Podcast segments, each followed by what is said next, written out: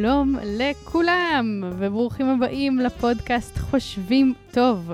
כאן יהודית כץ בפודקאסט על המחקר והכלים הכי משמעותיים מעולם הפסיכולוגיה. והיום אנחנו בפרק 99, ואתם בטוח שואלים את עצמכם, מה יקרה בפרק 100? אז האמת היא שתפתחו יומנים, כי הפודקאסט חוגג יום הולדת 100, ועם מי אם לא איתכם? אז ב-25 ביוני 2021, ביום שישי בשעה 2, אנחנו ניפגש ב TalkHouse שבנמל תל אביב, ואני כבר אומרת שזה יום הולדת אינטימי, יש מספר מקומות מוגבל, אבל תהיה גם אפשרות לצפות מרחוק בלייב. קראנו לאירוע הזה להתחבר לרגע, קשב מיינדפולנס והחיה הדיגיטלית. מה הולך להיות ביום הולדת? קודם כל, הרצאת פתיחה שלי על השיעורים הכי טובים שלמדתי מ-100 פרקים של הפודקאסט. בחלק השני, פרק לייב שלכם, איתכם, עם הקהל, עם אורחת יעל מנשחר המדהימה, על איך לאהוב טכנולוגיה בלי תחושת חרטה או דחייה, ובעזרת איזה כלים התנהגותיים ושיטות חדשות אנחנו יכולים לפרוץ לתוך הלופים של ההרגלים היותר מציקים הדיגיטליים ולעצב אותם מחדש. בחלק השלישי, שימו לב, אנחנו בעוד פרק לייב, איתכם, עם קהל עם מיכל ינאי, על מה יאפשר לנו השקט. מה קרה כשהתגלה למיכל ינאי עולם חדש, עולם המיינדפולנס. יחד נחשוף ונתרגל איך הנוכחות מחברת אותנו מחדש, לא לרשת, אלא, היי, לחיים עצמם. ובסוף בסוף עוד סשן של שאלות ותשובות, מה שאתם תרצו לשאול. איתי יהודית כץ, עם מיכל ינאי ועם יעל מן שחר. אז עם הולדת 100, וואו, לפודקאסט ביום שישי, ה-25 ביוני בשעה 2, ויש לינק בתקציר של הפרק ובקבוצה ובעוד מקומות. ועכשיו, לפרק שלנו להיום, סיפור שכולנו מכירים, קין והבל. ספוילר, אנחנו כבר יודעים שהם היו שני אחים, אנחנו יודעים שאחד רצח את השני, מטיבי לכת, אולי אפילו זוכרים שזה היה קין שרצח את הבל, אבל אני לא זכרתי את כל הפרטים והם מאוד רלוונטיים לפרק שלנו היום. אז זה הולך ככה. היו היו פעם התינוקות הראשונים בעולם. קראו להם קין והבל. קין אהב לעבוד בשדות, והבל אהב לראות כבשים. עכשיו, בזמנו, כשהיו רוצים ככה לדבר עם אלוהים מדי פעם, היו מעלים מנחות, מתנות, על המזבח. וקין הביא מהפירות שלו, והבל הביא טלה. עכשיו, מסיבה כלשהי, אלוהים יותר אהב את הטלה. קרה לכם פעם שחשבתם שהעבודה של מישהו אחר פשוט יותר טובה משלכם? שמישהו צעיר מכם הולך לו טוב יותר, קל יותר, מעריכים אותו יותר. אז מה קין עשה? זה די הרגיז אותו, אז פשוט מאוד הוא הרג אותו. הוא הרג את הבל. ובקיצור, הבל מת מקנאה לא שלו, אלא של אחיו. ואם לא הבנתם, היום אנחנו הולכים לדבר על קנאה. אני יושבת כאן היום עם נעמה קמינר מבורך. שלום. הלו. מה קורה? מה שלומך? נעמה היא גם uh, מטפלת ויועצת ומרצה בתחום הפסיכולוגיה החיובית, ובאופן ספציפי היא מתמקדת במערכות יחסים. וטוב שאת כאן. טוב להיות כאן. ואני רוצה לשאול אותך, לפני שאנחנו צוללות לתוך כן. הנושא הספוקי הזה, למה דווקא פסיכולוגיה חיובית? את יודעת, אנשים הולכים ללמוד תחום מסוים אה, משתי סיבות. או בגלל שהם אה, אה, מאוד טובים בו, או בגלל שהם מתקשים בו. אה, ואני האמת שייכת לסוג השני של אלה שמאוד אה, מתקשים, או לפחות מאוד התקשו בלשמר אה, מידה של חיוביות בחיים שלהם. אז אני באמת מה, מהקצה השני, המדוכדך, המיוסר וכולי. אבל כן, מתוך הקשיים שחוויתי כ, כ, כאדם, כ, כאישה, כילדה, כבת זוג וכאימא, עברתי מסלול אה, מופלא, שבסופו של דבר, אה, מסלול מאתגר, שבסופו של דבר הוביל אותי לתחום הפסיכולוגיה החיובית, ובאמת, אני אומרת את זה לא כקלישאה, זה שינה את חיי באמת, אבל באמת באמת. האישיים, המקצועיים, הזוגיים, המשפחתיים. מדהים. כן. ואנחנו יכולות לדבר היום על קנאה ירוקה, ככה, ובואי נגדיר שנייה על מה אנחנו מדברות, מה זה קנאה. קנאה אה, היא בעצם איזשהו סיפור שאנחנו מספרים לעצמנו על חיים של מישהו אחר, סיפור שגורם לנו להרגיש לא טוב. זה כאילו בהגדרה הקצרה. הגדרה נוספת שיש זה שקנאה זה בעצם איזשהו אה, רגש שמתעורר אצלנו, כאשר אני צופה אצל האדם השני באיזשהו יתרון אחר. אה, זה יכול להיות אה, אה, יתרון אה, חומרי או גופני או, או שכלי או נפשי. אבל אני פוגשת אותך, אני מזהה אצלך משהו שאני חווה כיתרון שלך, ואני מרגישה רע בעקבות זה. יש, אה, יש איזו הרצאת TED ממש משעשעת על אה, קנאה, Mm-hmm. שהיא כזה מ, משווה בין אה, כל מיני סיפורים מהספרות ומספרת מהמם. על אה, קנאה. אוי, אני יודעת מי זה, אה, היא אני לא- זה גם לא מרתקת. זוכרת איך קוראים לך. אז היא, אז היא אומרת שם אה, משהו בסגנון כזה של אה, אנחנו אלה שמספרים את הסיפור, אנחנו גם נכון. הכותב וגם הצורך או המאזין של הסיפור, אז אנחנו יודעים בדיוק איפה לתקוע את הסכין ולסובב נכון. אותה חזק. בדיוק, אז, בדיוק. אז, אז אנחנו בדיוק. מדברים, יש שני סוגים של קנאה, נכון? בעברית אה, יש לזה. מילה אחת, ש... נכון. אבל בעצם יש כמה תופעות שונות לחלוטין בתוך הדבר הזה. קודם כל, חשוב מאוד להגיד שקנאה, את יודעת, יש כל מיני חוקרים שעוסקים בתחום הזה, אבל הם כולם מסכימים על דבר אחד, שקנאה אה, בעצם מסמלת שאתה אדם בריא, מעורב ומתפתח כיאות. עצם ההבנה שיש לאנשים סביבך מערכות יחסים אחרות שהן לא רק איתך, זו הבנה שמביאה איתה קנאה, וזו הבנה מאוד מאוד משמעותית. זה דבר אחד שחשוב להגיד. קנאה מעבר לזה היא רגש אוניברסלי, בסיסי, אבולוציוני, התפתחותי. אז זה דבר נורמלי, זה טוב שיש את זה, זה הגיוני. עוד מעט אנחנו נתווכח אם זה טוב שיש את זה או לא, כי לא בטוח שכולם מסכימים איתנו על זה. אני בטוחה שלא כולם. מסכימים איתנו. יכול להיות שבסוף הפרק כבר, את יודעת, נשנה את המספרים. כן. אבל בעצם יש שני סוגים של קנאה, נכון? נכון. יש, uh, בעברית אנחנו קוראים לזה קנאה באחר, מה שבאנגלית אנחנו קוראים לו envy, וקנאה לאחר, uh, מה שבאנגלית אנחנו קוראים לו jealousy. נכון. המאפיין בעצם של אה, קנאה מסוג ג'לסי זה בשלושה. אה, ומי שהגדיר אותה ככזו, כקנאה שמאופיינת בשלושה, זה אה, חוקרת בשם אה, מלאני קליין, והיא הייתה תלמידתו של פרויד, והיא פסיכואנליטיקאית מאוד, מאוד ידועה, והיא ממשיכה דרכו. זאת אומרת, בקנאה מהסוג הזה, יש לנו בעצם אותי, את האדם, יש את האובייקט, שזה האדם שאני מקנאה לו, או האובייקט שאני מקנאה לו, ויש את האויב, את מישהו שעלול לקחת לי את זה. אז אם אה, ניקח את זה לרגע לאדיפוס, לצורך העניין, אז הוא בעצם היה האדם, אימא שלו הייתה האובייקט, ואבא שלו היה המאיים. אה, אם ניקח את זה לימינו של היום, קנאה זה נניח uh, אני, שזה האדם, יכול להיות בן זוגי, שזה האובייקט, וקולגה שלו מהעבודה, שאני רואה שהיא יותר מדי נחמדה אליו, ואני מפחדת שהיא תיקח אותו ממני, או שתשומת הלב שלו תוסט ממני אליה, אז בעצם זה, יש פה את המרכיב של השלושה האלה. אז זה בעצם קנאה, זה בעצם פחד מלאבד משהו או מישהו שחשוב לי ויקר לי. אה, והקנאה האחרת, השנייה, היא אה, מה שנקרא באנגלית envy, בעברית זה נקרא צרות עין.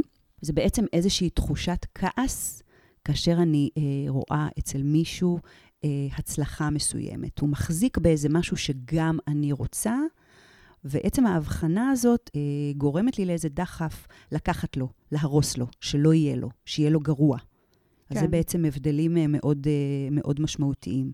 צרות עין, הרבה פעמים אנחנו רואים ברשתות חברתיות, שאנחנו רואים, אנחנו נדבר עוד הרבה על רשתות חברתיות, אבל שם זה מקור מאוד גדול לקנאה מכל סוג שהוא. כן, אנחנו רואים נגיד איזה מישהו, אה, לא יודעת, אה, מרצה על הבמה, בשיא. הכריזמה, הכי חתיך, סיפורים הכי טובים, היה בחו"ל, ואנחנו קצת מקווים שהוא ימעד על הכבל שיש ליד הרגל את שלו. מאוד עדינה. כן. אינשאללה שעכשיו יכבה לו המיקרופון, הוא יתחלק על בננה באמצע הבמה, ויהיה לו בלוקג' והוא לא יוכל לדבר. כן. זה יותר כזה. זה מה זה מביך אותנו, שאנחנו חושבים ככה על אנשים, נכון? תראי, לפי המוסכמות החברתיות, יש, יש רגשות שאנחנו רוצים לענוד על עצמנו בגאווה, ויש רגשות שאנחנו רוצים כזה להסתיר עד כמה שאפשר, וקנאה נכנסת לקטגוריה הזו. אה, מה שהופך אותה להרבה יותר קשה להתמודדות, מה שהופך אותה להרבה יותר דמונית, מה שהופך אותה להרבה יותר בעייתית. קנאה בתפיסה החברתית שלנו, של היום, שאנחנו חיים גם ככה בחברה מאוד מאוד הישגית, זה בעצם איזושהי הצהרה that I'm not good enough. אני לא טוב מספיק ביחס ליהודית, אברהם, שמעון ויתר העולם. וזה משהו שקשה לנו מאוד להצהיר עליו, במיוחד כאשר אנחנו חיים בעולם שמעודד הישגיות ותחרותיות והכול הוא אינסטנט וכולי. אז זה עושה את זה עוד יותר קשה. Um, מעבר לזה, אנחנו המון פעמים מקנאים באנשים הכי קרובים לנו. משהו עוד יותר מעורר בושה, מכיוון שאם אני מקנאה באחותי, אין לי אחות, אבל בואי נגיד, אם אני מקנאה באחותי, איך אני מקנאה בה? היא בשר מבשרי, היא אחותי, אני רוצה שיהיה לה טוב. אבל איפשהו בפנים, אני לא. אז איך אני מתמודדת? זאת אומרת, זה מייצר המון המון רגשות מאוד דואליים. זו תחושה כואבת. בתור אחת שמתבוננת על הנושא הזה מקרוב כבר כמה זמן, אני מאמינה באמת בכל ליבי שזה הופך להיות הרבה יותר קשה, שוב, בגלל המובנות החברתית של זה. יש משהו ביכולת שלנו להסתכל על זה בצורה פחות נגועה בנגעים החברתיים האלה, שעושה את הרגש הזה אה, הרבה יותר קל לעיכול והרבה יותר קל לחיות איתו.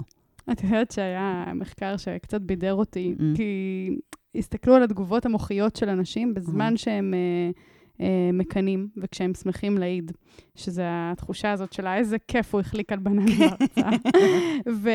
ומסתבר ש, שכשאנשים קינאו, המוח שלהם כאב. כלומר, אזורים שאמונים על כאב נכון. במוח פעלו, שזה מטורף, אנחנו לא רק אומרים שזה כואב, אלא באמת המוח שלנו כואב, ויותר מזה, כשאנשים דמיינו איך המושאי קנאה שלהם אה, ייפלו על הפרצוף, יחליקו על בננה, אה, יאבדו את נכסיהם, כזה מקומות של עונג התחילו לפעול, נכון. כזה עונג. אז אנחנו, אנחנו באמת נהנים מזה, מה, מהשאדנפרוידה הזה, נכון? נכון? מהרצון הזה שלמישהו יהיה קצת רע.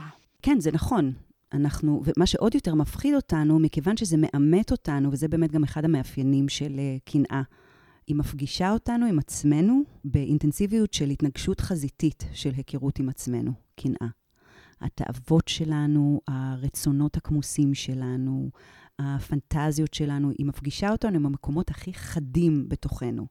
טובים וטובים פחות. והמפגש הזה, אין בו שום מקום לרכך אותו, מכיוון שאנחנו גם כל כך עסוקים בלהחביא אותו. כשאתה דוחף, מחביא משהו בחושך כמה שיותר עמוק, הוא נהיה קשה יותר, דמוני יותר ומפלצתי יותר. אז כן, המפגש העוצמתי הזה מביא לאיזושהי היכרות עצמית מאוד מאוד חזקה, ומאוד מאוד מאתגרת. וואי, את נותנת פה מסגור ממש מעניין, כי את בעצם mm-hmm. אומרת, קנאה זה רגש של רצון, של תשוקה. אני רוצה שיהיה לי משהו ומישהו אחר מחזיק את זה. נכון. וזה מאיים עליי. כאילו יש בעולם איזה סכום, אה, משחק סכום אפס, שיש נכון. רק גביע אחד, ומישהו אחד מחזיק אותו, ואני רוצה את הגביע הזה לעצמי. אני רוצה שאלוהים יבחר ב...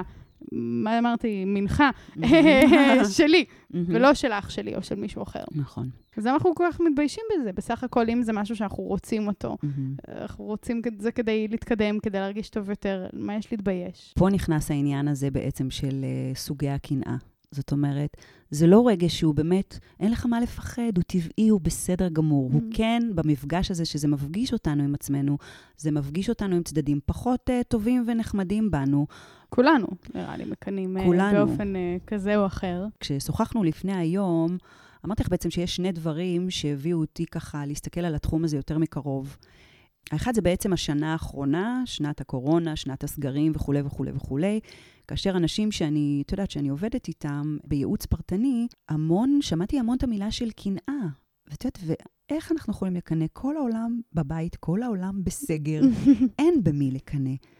אנחנו באמת תחת אותו אה, גג מאוד מאוד נמוך של, של סגר, ועדיין אנשים קינאו בצורה מטורפת דרך הרשתות החברתיות. ברמה של איזה אימא מדגמת הכי הרבה מתכונים בזמן הסגר הראשון, או איזה אימא עושה הכי הרבה פאזלים על הרצפה בסגר השני. בסגר השלישי כבר לדעתי כולם איבדו את זה. אבל גם שם במקום הזה היה קנאה, זה מאוד עניין אותי. ודבר השני שעניין אותי, אה, שמשך אותי, זה שאני באופן אישי חוויתי קנאה כמה וכמה פעמים בחיי, אה, וגם אה, בשלב מסוים את היית מושא הקנאה שלי. פתחנו. פתחנו, זהו זה. כן, כן, כן. אני um, חייתי בארצות הברית המון המון שנים.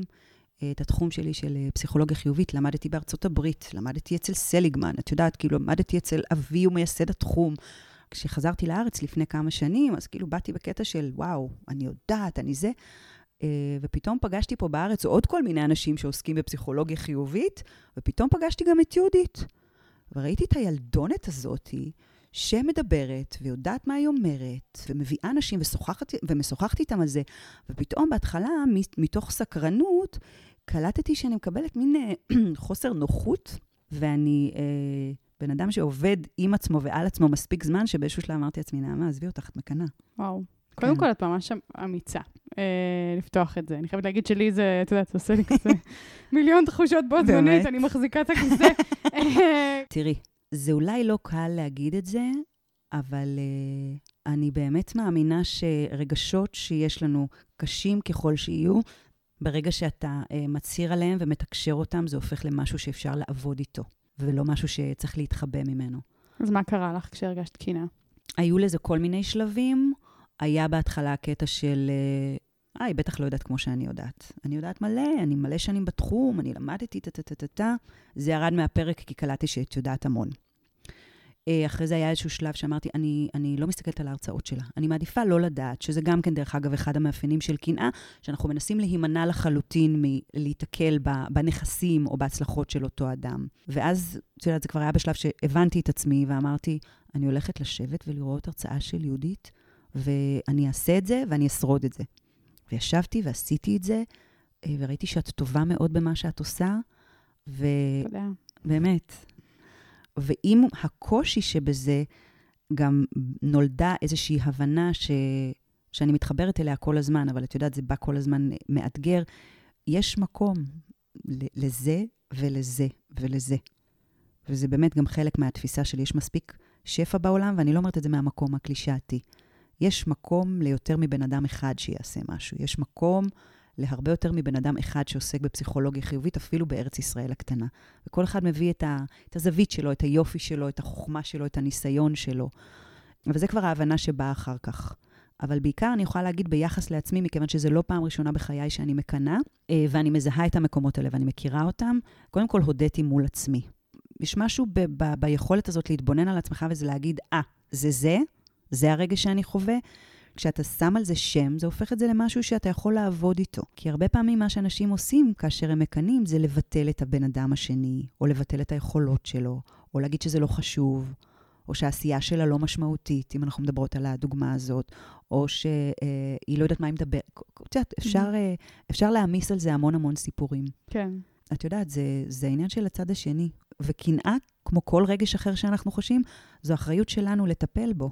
לטפל בו כדי ללמוד לחיות איתו לצידו וכולי וכולי וכולי. כן. אני חושבת שחשוב להגיד כמה, כמה זה בלתי נמנע שזה יקרה לנו, כי... לחלוטין. בסוף אנחנו, אנחנו חיה חברתית, ואנחנו לא יכולים להעריך כמעט כלום בלי להיות ביחס למשהו. נכון? נכון. אפילו אם אני אשאל אותך... Uh, איפה את נמצאת עכשיו, אז את תצטרכי להגיד, אני נמצאת בבית זית, נכון? בית זית ליד ירושלים. ליד נכון, ירושלים. נכון. אני יושבת על הספה שמעל הרצפה, נכון? תמיד צריכה להיות ביחס למשהו. וגם כחיה חברתית, את לא יכולה...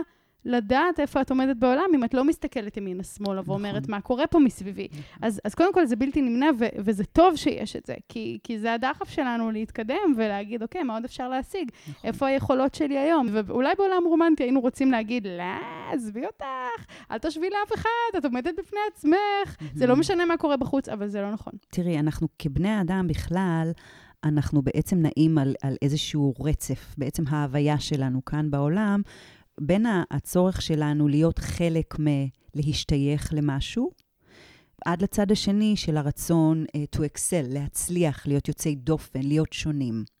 אבל uh, טווח, גם הוא ביחס למשהו, איפה אתה ביחס לנקודה הקודמת.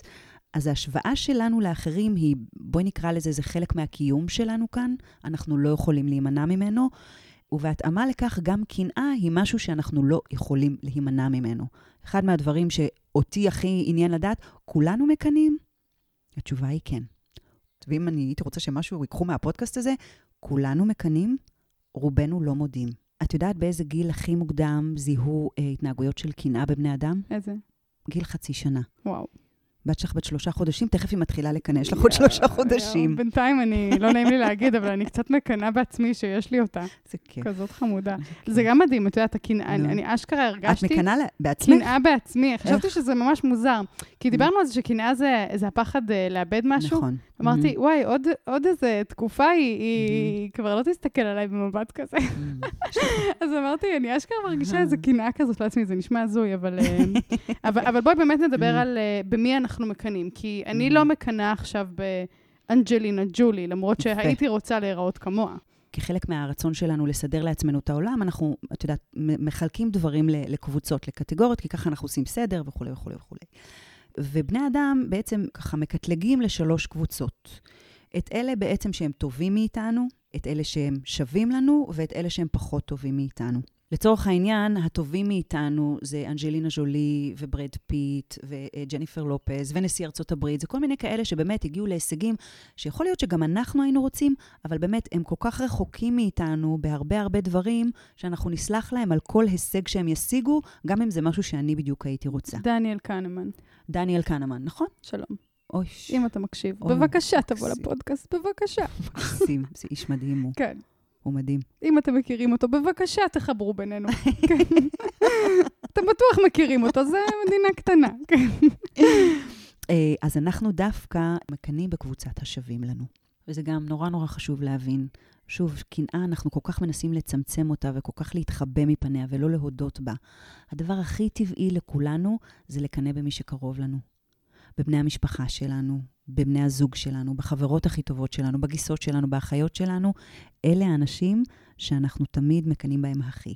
אז כשאת אומרת קבוצת השווים, את אומרת מי שבגיל שלי, בסטטוס החברתי נכון. שלי. מי שיש לו איתי מכנה משותף רחב לצורך העניין, ואני מרגישה, צופה, שיש לנו פחות או יותר אותם יכולות ומכנה משותף גבוה, אלה הם לצורך העניין קבוצת השווים שלי, שבדרך כלל, שוב, מי זה? קולגות שלי בעבודה, אה, אה, המשפחה שלי, אנשים בזוגיות שלי, המשפחה הגרעינית שלי וכולי, ואלה חברים, האנשים, כן, חברים, בהחלט, אחים. בהחלט, בהחלט, אחים וכולי.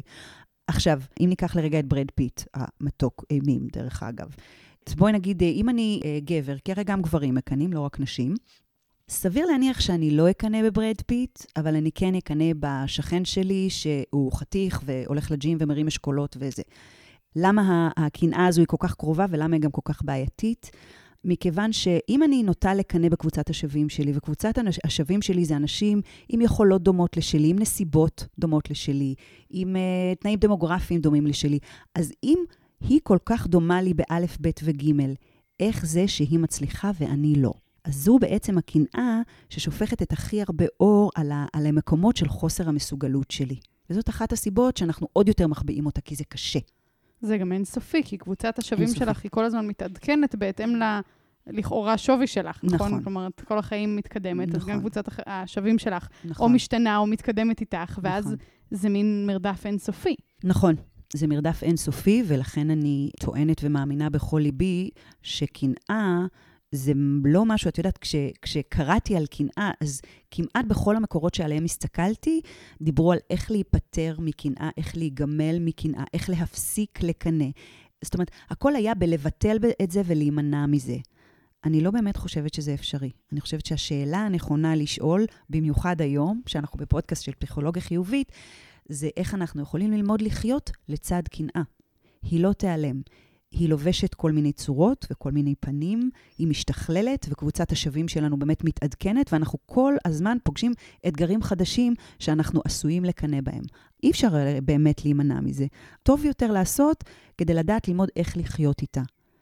עכשיו, זה מתעתע לפעמים קנאה, כי את יודעת, אומרים, באנגלית זה נשמע uh, קצת יותר טוב, jealousy doesn't travel alone. זאת אומרת, קנאה זה לא רגש שמטייל לבד, זה תמיד בא עם עוד כמה רגשות. אז קנאה, לפעמים, אה, אה, יש איזשהו אה, חוקר בשם דניאל גולמן שדיבר על זה, שקנאה תמיד באה עם פחד, עם עצב, עם כעס. אנחנו נוטים להתבלבל לפעמים בין הרגשות האלה. כי אני יכולה אה, להרגיש אה, פחד מזה שלאחר יש יתרון עליי, אני יכולה אה, להיות עצובה על זה שאין לי את היתרון הזה, אני יכולה אה, לכעוס על עצמי או על הצד השני, על עצמי שאני לא יכולה להשיג את היתרון הזה, או על הצד השני שיש לו את היתרון הזה. אותי זה שולח להלקאות עצמיות. דווקא לא לכעס. אוקיי. כלומר, אה, נראה לי שהדרך ההתמודדות שלי היא לא להגיד, וואי, הוא בעצם לא טוב, mm-hmm. כי בלה בלה בלה, אלא דווקא פתאום להרגיש תחושה של, אני בחיים לא אהיה ככה, mm-hmm. אני גרועה בכל מה שאני עושה, אין לי סיכוי, כזה. כאילו, דווקא יותר כן. שולח אותי לשם מאשר למתקפה. וה... והדרך הכי טובה להתמודד עם זה, זה קודם כל לזהות איפה אני בתוך הדבר הזה. זה מאוד מאוד עוזר. אבל כן, בהחלט המקום הזה של כאילו, וואלה, אני בחיים לא אצליח, אני פשוט אעזוב את זה. זה גם כן אחד מהמאפיינים של התגובות שלנו לקנאה כלפי מישהו אחר. כלומר, זאת אומרת, זה ממש הקנאה מנסה לגרום לנו להיות פחות מסופקים ממה שיש לנו בחיים. אבל מצד שני, תשמעי, אין הרבה רגשות שאנחנו חווים, חווים, שאנחנו ככה לומדים באמת אה, להכיר את עצמנו בצורה הכי אמיתית והכי בוטה. זה מבהיל, זה אז גם למה לא אנחנו. מחפשים פרטים בעצם? כלומר, אם, אם אה. משהו כל כך uh, מכאיב לי, למה אני נשארת שם ונמשכת לזה? אחד מהמאפיינים המרכזיים של אה, קנאה, זה שזה זה רגש רעב. אני מה זה אוהבת את ההגדרה, זה רגש רעב שרוצה שיאכילו אותו כל הזמן. קנאה אוהבת אה, מידע ופרטים עסיסיים וגרפיקה ותיאורים ותמונות. בגלל זה אינסטגרם ופייסבוק הם כאלה כאילו מעוררי הקנאה הכי גדולים שיש היום בעולם. זה רגש רעב. אבל למה? אם זה כל כך כואב. זה כאילו, את אומרת, יש אש, ואני שולחת את היד שלי לתוכה, ועוד משאירה את היד בפנים כדי לבדוק תוך כמה זמן תהיה לי קביעה. נכון. נכון. מה זה, הסיפור? זה בדיוק ככה. נשמע כמו איזה באג. מכיוון שיש שם, איזושהי, שם איזשהו צורך שכמו שאמרתי, דורש האכלה מסוימת, וכשיש לנו איזה רעב, אנחנו נוטים להאכיל אותו.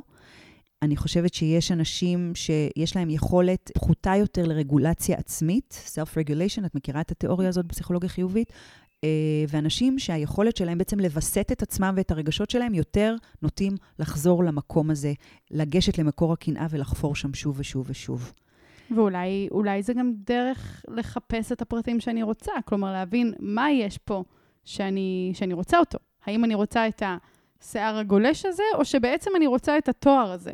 האם אני רוצה את, ה, את היחסים האלה? כלומר, מה יש לבן אדם הזה שאני באמת רוצה? כי לפעמים זה לא כל כך ברור לנו בהתחלה, ואז ה- האובססיה הזאת, אולי הצד החיובי שלה, זה, זה להגיד, הנה, הבנתי שזה מה שאני רוצה בבן אדם הזה.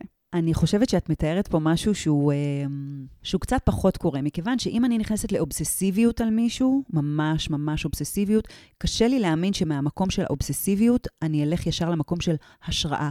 או, oh, זה מה שאני רוצה, אני גם אעשה כמוהו. את יודעת, אלה רגשות מאוד מאוד פילאריים. כן. אני כן חושבת שהמקום הזה של חקירה, אני קוראת לו, וזה באמת אחת הדרכים להתמודד עם, או לדעת לחיות עם אה, קנאה, של לשאול את עצמי, אוקיי, מה, מה יש פה? מה יש פה? מה, מה מסתתר מאחורי זה? מאחורי העשייה שלה, המראה שלה, הדעות שלה, האמירות שלה, שאני רוצה. איזה רצון בעצם יש מאחורי זה? ולזהות את הרצון, אה, לזהות רצון זה דבר חיובי. להיות אה, אובססיבי על משהו זה קצת דבר שלילי. המרחק ביניהם הוא, הוא גדול. אז אנחנו לא, אנחנו לא יכולים ישר מהמקום של האובססיביות ללכת למקום של השראה. אז הרבה פעמים אומרים, אה, תעשו מקנאה השראה. קל יותר לדבר, קצת יותר קשה לעשות. כן. זה דורש איזשהו תהליך. כן. זה מה שאני מתכוונת. אבל את כן אומרת שהקנאה בעצם חושפת אותי לעצמי. מראה לי כזה, מי אני, מה כואב לי, מה אני רוצה ו- ואין לי, מהמם. ואיפה אני חושבת שאולי כזה מגיע לי יותר ממה נכון. שיש לי. כן, בהחלט. כן. יש uh, מחקר שעשו באוניברסיטת טקסס, שהם מהמם. הראו לאנשים uh, כל מיני כזה פרופילים פיקטיביים של uh, סטודנטים שיש להם יכולות uh, כלכליות מסוימות, מהמם. חברתיות מסוימות, ואז הסתכלו גם כמה זמן אנשים בוחנים את ה... אה, את הפרופילים האלה וגם איך הם מרגישים. ומסתבר שכמה שהם קינאו יותר, הם נשארו יותר נכון. זמן על הפרופיל. הם חקרו עוד יותר את אלה שנראו טוב והיה להם הרבה כסף, והם אה, זכרו יותר פרטים עליהם. וזה גורם לי לחשוב, האם למרות כל החוסר נעימות של זה, מהמם. האם היינו רוצים לוותר על זה? כלומר, אם היה כפתור שהייתי עכשיו יכולה ללחוץ עליו ולהגיד, אני לא מקנאה יותר לעולם באף אחד, האם אני לוחצת על הכפתור הזה? מה התשובה שלך לשאלה הזאת? אני, אני מבינה מתוך השיחה שלנו ש, שלא, כי יש כאן איזה מנגנון שהוא הוא כמו כאבי גדילה, נכון? נכון. הוא כזה ממש מ- כואב, ממש. ובאותו רגע אני אומרת, וואי, הלוואי ולא היה כואב לי עכשיו, אבל הוא באמת מסביר לי משהו על עצמי. הוא מסביר לך קודם כל שאת אדם שמתפתח באופן תקין ותקני, כי את מבינה שחוץ ממך יש עולם שלם בחוץ. תראי, זו עובדה. קנאה זו עובדה. אי אפשר להימנע ממנה, היא קיימת, שלושה סימני קריאה. השאלה שלי, מה, מה אני עושה עם זה? האם אני מג- מגדיל את כלי הקיבול שלי ביכולת שלי להתמודד עם הקנאה שלי, או שאני מנסה לדחוף אותה ולדחוק אותה ולהשתיק אותה? שאנחנו כבר יודעים שכאשר יש איזשהו רגש שאנחנו מנסים לדחוק או לברוח מפניו, הוא הרי המפלצת הולכת וגדלה. וזה מאוד נכון על קנאה. כי היא לובשת על עצמה מלבושים דמונים יותר וקשים יותר ככל שאנחנו מדחיקים אותה. אבל אם אנחנו מסתכלים עליה כרגש, אחד משלל הרגשות שאנחנו חווים, אז זה כבר עושה אותה פחות מאיימת. ואנחנו יודעים את זה מפסיכולוגיה חיובית, ממיינדפולנס ומחול, ו- ועוד כל מיני דברים, שכאשר אנחנו מאפשרים למשהו להיות בלי להתנגד לו, עצם זה ששחררנו התנגדות, הוא כבר תופס פחות חזק, הדבר הזה, הרגש הזה. אז זאת אומרת, יש פה כבר כלי. את מציעה לנו, בואו נכיר ברגש, וכבר נפרוק אותו מנשקו, מה שנקרא. ההבנה היא שזה משהו טבעי, קודם כל מנרמלת את זה, כי יש משהו, כשאני מנסה להחביא איזשהו רגש, זה התחושה שזה רק אני. רק אני לא בסדר, רק אני מקנאה, רק אני, רק אני, רק אני, שזה גם כן חלק מהעניין הזה של להחביא. הבושה הזאת. הבושה. הבושה, בושה באה בטונות עם, עם קנאה. אני מבינה למה אנחנו מתביישים בקנאה, אבל בינינו לבין עצמנו, כאשר אנחנו מעיזים להודות, רק שנזכור לציין לעצמנו שזה משהו שהוא טבעי, כולם מקנאים. עכשיו, קל להגיד, קשה לבצע. אני לא אומרת שמחר כל מי שמקנא ישים מגפון ויצא לרחוב ויגיד, היי, אני אברהם ואני מקנא במשה. לא כזה. מספיק, דרך אגב, לגבי קנאה שאנחנו מודים בה בינינו לבין עצמנו, זה כבר uh, מוציא קצת את העוקץ שלה. אם אנחנו מצליחים להודות בזה בפני אדם קרוב, אה, התקשורת, הלקרוא לזה קנאה בעיני עצמנו ובעיני האנשים הקרובים לנו, הופכת את זה למשהו שהוא מדובר. משהו שהוא מדובר זה משהו שניתן יותר לגשת אליו ולטפל בו. זה מאוד משמעותי. כן, אני חושבת שזה גם עוזר לנו רגע להבחין בין הרגש לבין ההתנהגות, שאני נכון. יכולה להגיד, הרגש הזה הוא לגיטימי לגמרי, אבל לא כל התנהגות היא לגיטימית, נכון? עכשיו ללכת ולשים למישהו את הבננה על הבמה, זה קצת פחות, פחות מתאים. פחות אה, מתאים, אנחנו כן. לא נגיד לגיטימי וכולנו בני אדם, נכון. לא, אנחנו נגיד לא יפה. ותספרי גם על היומן קנאה. יומן קנאה זה בעצם עוד אחת מהדרכים שלנו להתמודד עם וללמוד לחיות עם קנאה. זה בעצם uh, יומן שאני יכול לנהל, אני כותב לעצמי מתי אני מקנא, uh, באיזה מצבים, באיזה אנשים, כלפי מי, על וממש מה? על מה. Uh, עכשיו, זה לא חייב להיות משהו קוהרנטי ו- ומסודר, פשוט זה עולה לי לכתוב את זה, את יודעת מה שנקרא להקיא את זה על הדף, כן. אבל תחת הקטגוריה של, של יומן קנאה. Uh, בעצם ניהול יומן קנאה זה, זה תחת העניין הזה של לחקור את הדבר הזה, לנסות להבין מה זה הקנאה שלי. ככל שאני מבינה אותה יותר, אני פחות בורחת ממנה. אני דרך זה מזהה דפוסים, דפוסי התנהגות, התנהגויות שלי, מטרות וחלומות. זה בעצם, היומן קנאה היא איזושהי דרך שלי, דרך מסודרת שלי, לחקור את רגש הקנאה שלי. וואי, זה, זו עצה מעולה, והיא גם נשמעת הכי פרדוקסלית בעולם, נכון? כזה, נכון. אנשים מתביישים, אנחנו אומרים להם, בואו תכתבו מחברת שלמה נכון. רק על הקנאה שלכם, אבל המטרה של זה זה באמת ללמוד את עצמנו, ואז לנסות לנתב את הרגש הזה ממקום של לנסות להזיק למי שאנחנו אה, מקנאים בו, למקום של איך אני יכולה לעשות מזה, ממה שחשוב לי, להגשים את המטרה הזאת, ולא נכון. רק אה, להתמרמר. את מכירה את המושג הזה, קנאת פייסבוק? מה, מה זה אומר? זה בעצם חשיפת יתר לצדדים החיוביים בחיי אנשים אה, והשוואה לחיים שלנו. העניין הוא מה זה אומר בתכלס. כאשר אני, סתם אני נותנת דוגמה, הייתה לי מריבה ענקית עם בן הזוג שלי, אני מתעוררת בשתיים בלילה כי אני לא יכולה לישון, כי אני דואגת ומה יהיה וכולי וכולי וכולי. מה אני עושה? לא יכולה להירדם, גוללת בפייסבוק, נתקלת בפוסט של uh, חברה שלי שבן הזוג שלה בדיוק הציע לה נישואין אתמול. או הם היו באיזה ארוחת ערב מדהימה, או שהוא קנה לה מתנה נפלאה.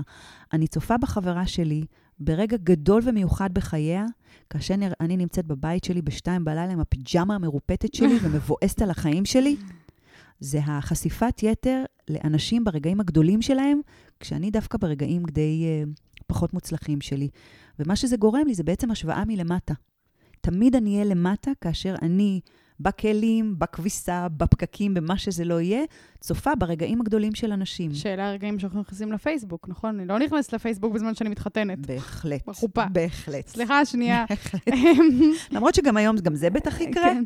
אבל אה, כן, איפה אנחנו גוללים? ברגעים המתים, שאני יושבת ומחכה לבן שלי בחוג, ואני כאילו חושבת על השניצלים שאני צריכה להכין לארוחת ערב, ופתאום מישהו נמצא באיזה חופשה חלומית בסיישל. איזה באסה.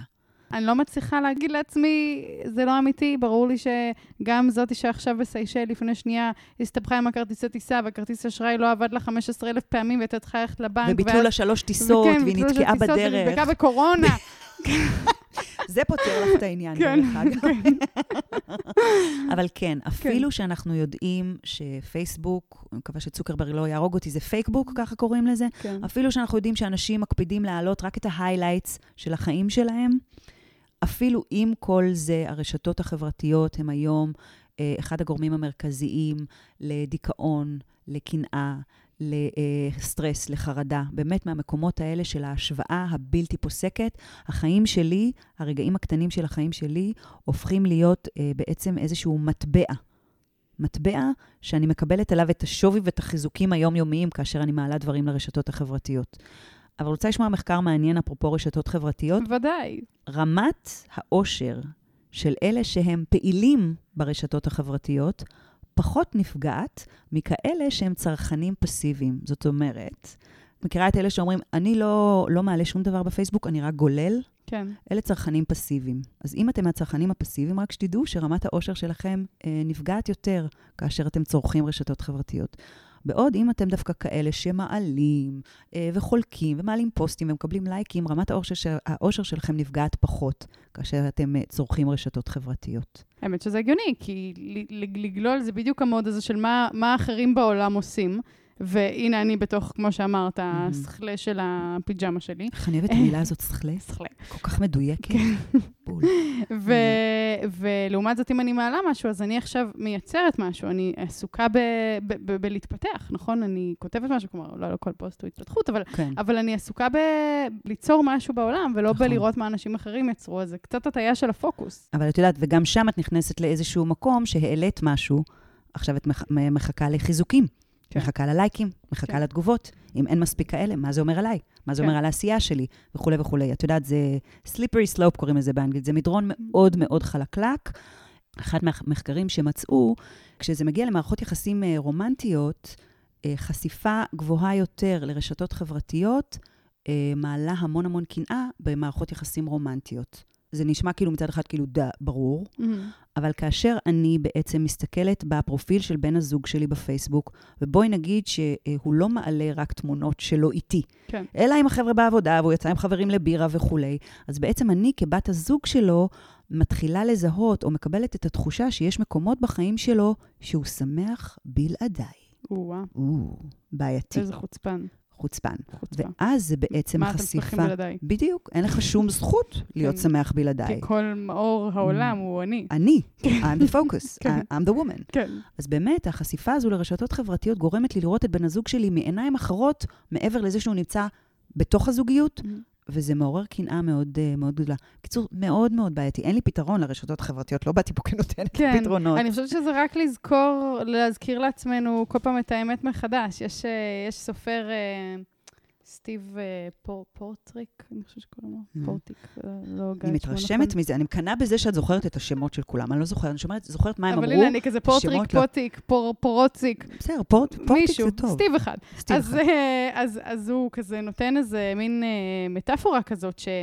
אם אנחנו באים לראות סרט קולנוע, ולא לשבת בקולנוע ולראות אותו, mm-hmm. אנחנו באים לראות איך מצלמים את הסרט. זה נשמע לנו כזה, הו, הוליווד, נכון? ואז אנחנו מגיעים ואנחנו רואים את השחקנים בלי איפור, וגם נכון. הם חם להם מתחת לשמש נכון. של uh, בקליפורניה, ופתאום נכון. יש להם גם חצ'קונים, ומאחורי הסט הם ממש מגעילים אחד לשני, נכון? נכון? אנחנו פתאום כזה רואים את התמונה המלאה, נכון. אז אנחנו אומרים, אה, זה סרט זה, זה הוליווד, זה לא, לא כזה כיף.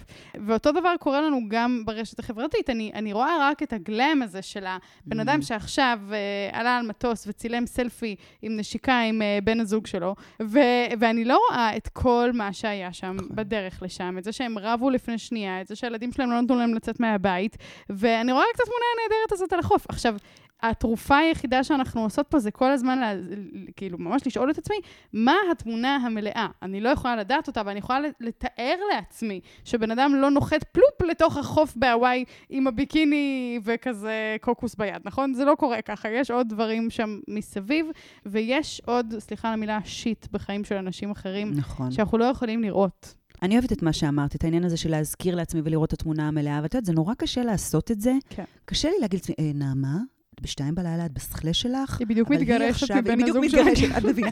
קשה לנו כן, להזכיר כן, לעצמנו זה קשה, זה קשה. Uh, בצורה הגיונית, כשאנחנו במקום הזה, שבאמת, כאילו, צריך לראות את התמונה השלמה. אה, מה שכן, אני, אני בעד העבודה הפנימית. העבודה הפנימית, באמת לחזק את היכולת שלנו להכיל, להגדיל את הכלי הזה של היכולת שלנו אה, להכיל אה, קנאה.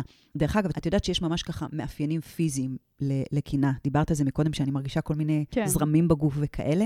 ירוקת? זה ירוק, אחד המאפיינים. ירוקת. לא, למה, למה זה ירוק, דרך למה? אגב? למה? כי אנשים, כשהם חווים קנאה, הם מרגישים כל כך רע, they get sick. Mm. חולים מרוב קנאה, וכשאתה נהיה חולה, אתה נהיה ירוק, בגלל זה זה קנאה ירוקה. אבל אתה באמת ירוק כשאתה חולה? ירקרקים, לא כן, ירוק עכשיו, זה לא כן, לא כולם הופכים להיות מכבי כן. חיפה, זה כזה ירקרקים. כן. אז, אז כן, אבל אז יש באמת את העניין הזה של אה, מה שאנחנו חווים בגוף כאשר אנחנו מקנאים, שזה ממש כל התופעות של סטרס ודחק ולחץ, זה שהדופק שלנו עולה, אה, והורמון הקורטיזול נכנס לפעולה בטירוף. אבל יש עוד דבר אחד שקורה לנו כשאנחנו מקנאים, שזה הזוי. שככל שאנחנו מקנאים יותר, היכולת שלנו לא להבחין באובייקטים בסביבה עולה. זאת אומרת, אה, את יודעת, אומרים ש... אה, הקשב נהיה צר יותר? זה לא, זה לא הקשב, זה הראייה שלך. שדה הראייה שלך מצטמצם. רגשות שליליים, מכירה את ברברה פרדריקסון, תיאוריית הבנייה וההבניה קוראים לזה בעברית. כאשר אנחנו חווים רגשות שליליים, יש לנו tunnel vision, ראיית צינור, קוראים לזה? כן. אנחנו פחות רואים אובייקטים לגיטימיים של אנשים שמסתובבים בתוך הסיטואציה. אז זה עוד משהו שקורה לנו כאשר אנחנו מקנאים. בעוד שכאשר אנחנו מרגישים רגשות חיוביים של אהבה ודה דה דה דה, יכולת הראייה שלנו מתרחבת. Mm-hmm. אחד התרגולים אה, המשמעותיים כדי לעזור לנו אה, להתמודד ולחיות לצד אה, קנאה הוא הכרת תודה.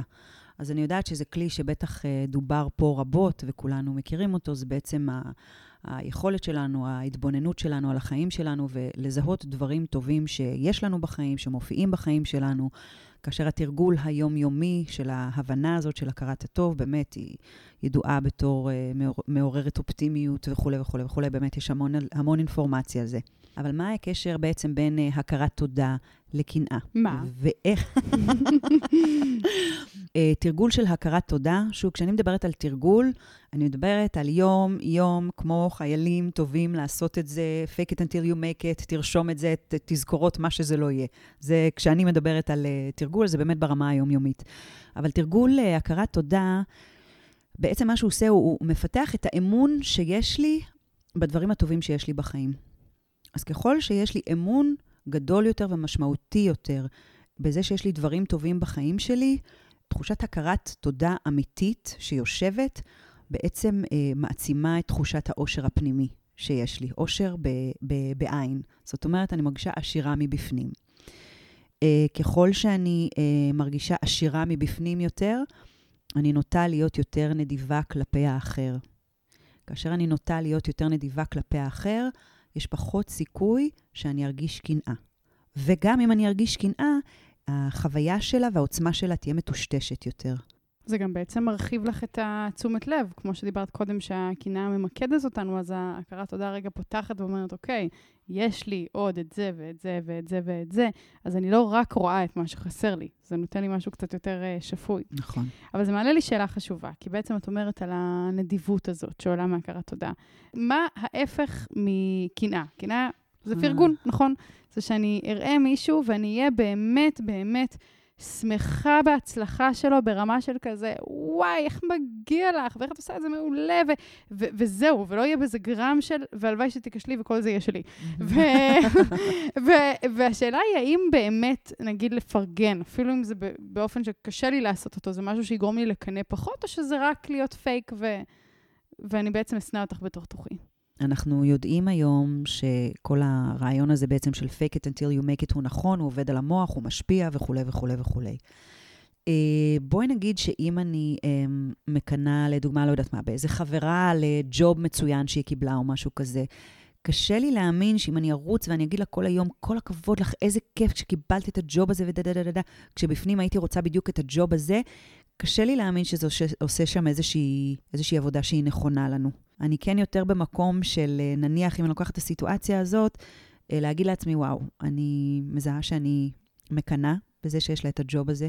הייתי מתה שיהיה לי כזה ג'וב גם. זה כואב לי, זה לא נעים לי. אנחנו לא עסוקים פה בלשחק אותה בדיוק ההפך. זה לא יעבוד פה, כי אלה שני קצוות. כי אם אני סופר מקנאה בחברה, אני לא יכולה לבוא ולתת לזה הפוך על הפוך ולהגיד, אני בעצם סופר מפרגנת לה. אז כן צריך להתרחק לפעמים? אה, כן. ושוב, זה מתוך מקום של אני רוצה להגן על עצמי. אם זה מערכת יחסים שאני ממש מרגישה בנוח, אז אולי גם שווה, שווה להצהיר על זה, או להגיד, תקשיבי, קיבלת את הג'וב הזה, זה קשה לי, זה קשה לי. אני לא רוצה להרע לך, אבל זה קצת קשה לי, ואני צריכה מרחק. וכן, אחת מהדרכים להתמודד עם קנאה בתוך מערכות יחסים, בין אם זה רומנטיות ובין אם זה חבריות, זה להצהיר עליה.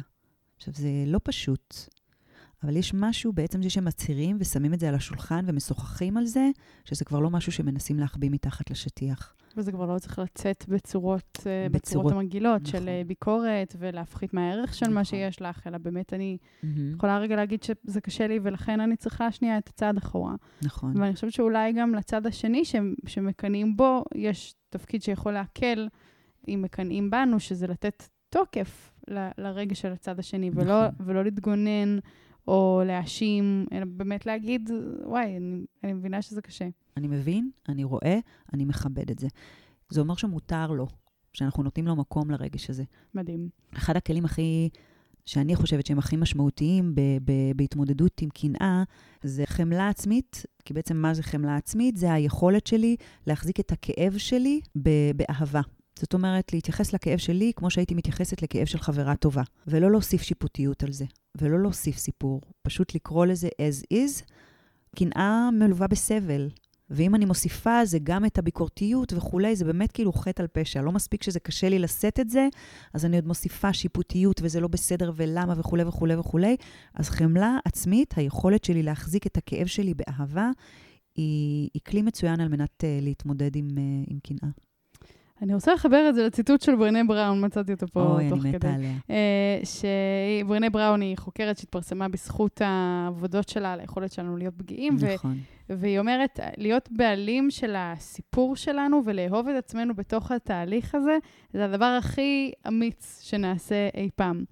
וזה מתחבר לי בול לחמלה העצמית הזאת של, כן, זה הסיפור, אני לוקחת על זה אחריות, זה לא קל, אבל אני עם עצמי בזה, מאפשרת לעצמי, נותנת לעצמי את הלגיטימציה.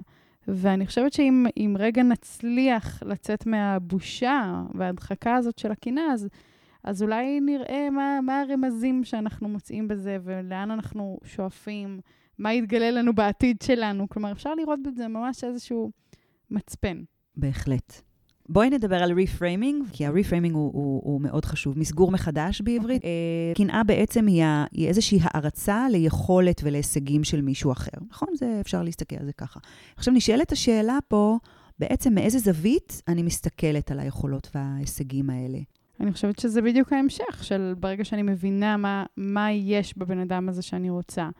זאת אומרת, איך אני מתקרבת לשם? כלומר, זה, זה רגע להצליח לצאת מההתבוססות ולהתחיל לפעול אחרי שהבנתי שהנה, זה מה שרציתי, זה, זה מה שחסר לי. ואני חושבת שאנחנו אלה שצריכים לשאול את עצמנו מי אני רוצה להיות, מה חשוב בשבילי, ואיך מתחילים ליצור את זה. נכון. ההתבוננות, אף על פי שהמקורות ההשוואה הם בחוץ, ההתבוננות והעבודה היא פנימה. נכון. איזה מין נעמה הייתי רוצה להיות שם, איזה מין יהודית הייתי רוצה להיות שם, ואז להסתכל על מושא הקנאה ולראות איך הוא עשה את זה, גם אני יכולה לעשות את זה. עכשיו, זו נימה אחרת וסלחנית הרבה יותר מאשר אני מקנאה, אני רוצה את זה. כן. כזה. כשאנחנו מצליחים לדבר על זה, באמת לפתח איזושהי שיחה קצת יותר רכה עם המקום הזה, זה הרבה יותר פשוט לגשת לזה, זה הרבה פחות uh, מרתיע. כן. האמת שזה תרגיל מעולה שאת מציעה פה, שפשוט ל- להגיד, לקחת את התרגיל של מה אני רוצה, ואיך הבן אדם הזה השיג את זה. ממש לנסות למפות את הצעדים ולנסות להתחקות אחריהם. כן. אז אה, יאללה, בואי נסכם את הפרק. דיברנו היום על קנאה, והבחנו Yes. בין... כמה סוגים של אה, קנאה, דיברנו על אה, קנאה מסוג ג'לסי, שזה בעצם הפחד שלנו מלאבד מישהו או משהו שחשוב לנו, זה קנאה בדרך כלל שמאופיינת על ידי שלושה, זה אני, האובייקט והיריב שעלול לקחת אותו ממני. דיברנו על הקנאה מהסוג השני, שהיא צרות עין, שזה מה שנקרא envy. זה בעצם תחושת הכעס שמתעוררת אצלי כאשר אני מזהה אצל אה, אה, מישהו שמחזיק במשהו שאני רוצה. אני רוצה, יש לי דחף להרוס לו, לקלקל לו ולקחת ממנו. ואמרנו, נראה לי שאמרנו את זה, זה 5,897 פעמים בפרק. כן, זה לגיטימי, רגש רגיל, אנושי, כולם נורמלי. מרגישים אותו. גם את, גם אתה, גם אני, גם את, כולנו מרגישים את הרגש הזה. וזה הצעד הראשון, נכון? אמרנו לתת לזה מקום, להודות בזה בינינו לבין עצמנו. הבנה זה הדבר הבסיסי על מנת להתמודד עם קנאה. כולנו מקנאים, רובנו לא מודים. נכון. זה הדבר הראשון. ואם עוד לא הבנתם, תשמיעו את המשפט הזה שוב. הדבר השני, שהייתי שלב שתיים של אה, התמודדות עם אה, קנאה, הייתי קוראת לזה פשוט שלב החקירה. באמת לשאול את עצמי שאלות מעניינות, מה, מה המסר שעומד פה מאחורי זה, איזה, איזה תשוקה יש פה ש, שלי שלא באה לידי ביטוי, מה זה הדבר הזה שהייתי רוצה, ש, שיש לצד השני ולי אין. וכאן הצענו ממש לעשות יומן קנאה, לקחת מחברת ולכתוב את כל קנאותינו. באשר הן. זאת כן. אומרת, איך הן מרגישות לנו אה, בראש, בגוף, איזה מחשבות עולות, איזה תחושות גוף וכולי. אה, ממש להיות כמה שיותר אה, פרטניים בעניין הזה. אז חקירה זה באמת להכיר מה עומד מאחורי זה, ניהול יומן הקנאה זה האיך אנחנו עושים את זה. וכתרגיל נוסף שאנחנו רוצות גם להציע לכם לקחת כאתגר לקבוצה, זה ממש לבחור בן אדם אחד שאתם נכון. מקנאים בו, ולנסות לכתוב איך הוא או היא הגיעו לדבר הזה. ממש לפרק את הדבר הזה לאיך איך משיגים את זה. מהמם, מהמם. מה עוד הצענו ככלים? תרגול יומיומי של הכרת תודה אה, אה, מפתח את האמון שיש לנו בדברים טובים שיש לנו בחיים. אה, דיברנו גם על חמלה עצמית, שזה כלי מופלא. נאהב את עצמנו. כן, נאהב את עצמנו. היכולת באמת להחזיק את, ה, את הכאב שלנו באהבה. ולמטיבי לכת הצענו לשתף את מושא הקנאה שלכם בקנאה, לעורר על זה שיח פתוח. עד כמה שאפשר. לא חייבים ללכת, דרך אגב, למושא הקנאה ולהגיד לו, שב רגע, אני, יש לי שיחת צפופה איתך, אני מקנא בך צריכים אש. לדבר, צריכים לדבר. בדיוק. אבל פשוט, את יודעת, גם אה, להודות ברמת עצמנו זה מצוין. אה, אם זה אדם קרוב, בן או בת הזוג, אז כמובן, אה, לפתוח את זה לשיחה זה תמיד, זה תמיד בהחלט עוזר. גם אמרנו, מבחינה מחשבתית, להזכיר לעצמנו שאנחנו לא רואים את מאחורי הקלעים, ולכן גם מה שנראה לנו זוהר, בדרך כלל יש בו גם קצת חצ'קונים ומוגלה. בנימה אופטימית זאת, אה, תודה שהגעת. אה. תודה על השיתוף גם, הכנה והאמיץ. עשית פה ממש modeling של אה, לתת לזה לגיטימציה, אז כן. כן. זה מדהים. ואיפה אפשר אה, למצוא אותך, לעקוב אחרייך, ללמוד ממך, אה, בכל הפלטפורמות. לקנא בך? אה, אז אפשר למצוא אותי בפייסבוק, נעמה קמינר מבורך, אה, באינסטגרם, נעמה קמינר פוזיטיב סייק, יש לי ערוץ יוטיוב, יש לי אתר, זה נעמה קמינר, co.il. אני מדברת על אה, פסיכולוגיה חיובית, ואני מדברת בעיקר על זה שזה לא אומר להיות רק חיוביים כל הזמן, זה ממש לא כזה. זה היכולת שלנו דווקא להתמודד עם נושאים כמו קנאה, ממקום שהוא לא לגמרי. הורס אותנו, אלא דווקא מצמיח אותנו. אני חושבת להיות שזה... אה, אנושיים. להיות אנושיים, הרשות להיות אנושיים, בהחלט. ממש. אז אה, ממש תודה שהיית כאן. תודה לכם שהייתם איתנו בתוך המסע הזה, אל עבר הצדדים ה... שמרגישים לנו קצת אפלים. אה, אני רוצה לחתום בקטע של מאיר אריאל, שהיה מנחין וזמר אה, בחסד, מהמם. והיה לו גם חוש הומור אחלה. נכון. אז uh, היה לו סיפור כזה בהופעות שלו על קורותיו בקיבוץ. והוא אמר ככה, אתם בטח יודעים שלכל חבר בקיבוץ יש פיסת דשא ליד הבית. אתם גם מכירים את הפתגם, הדשא של השכן ירוק יותר. יותר.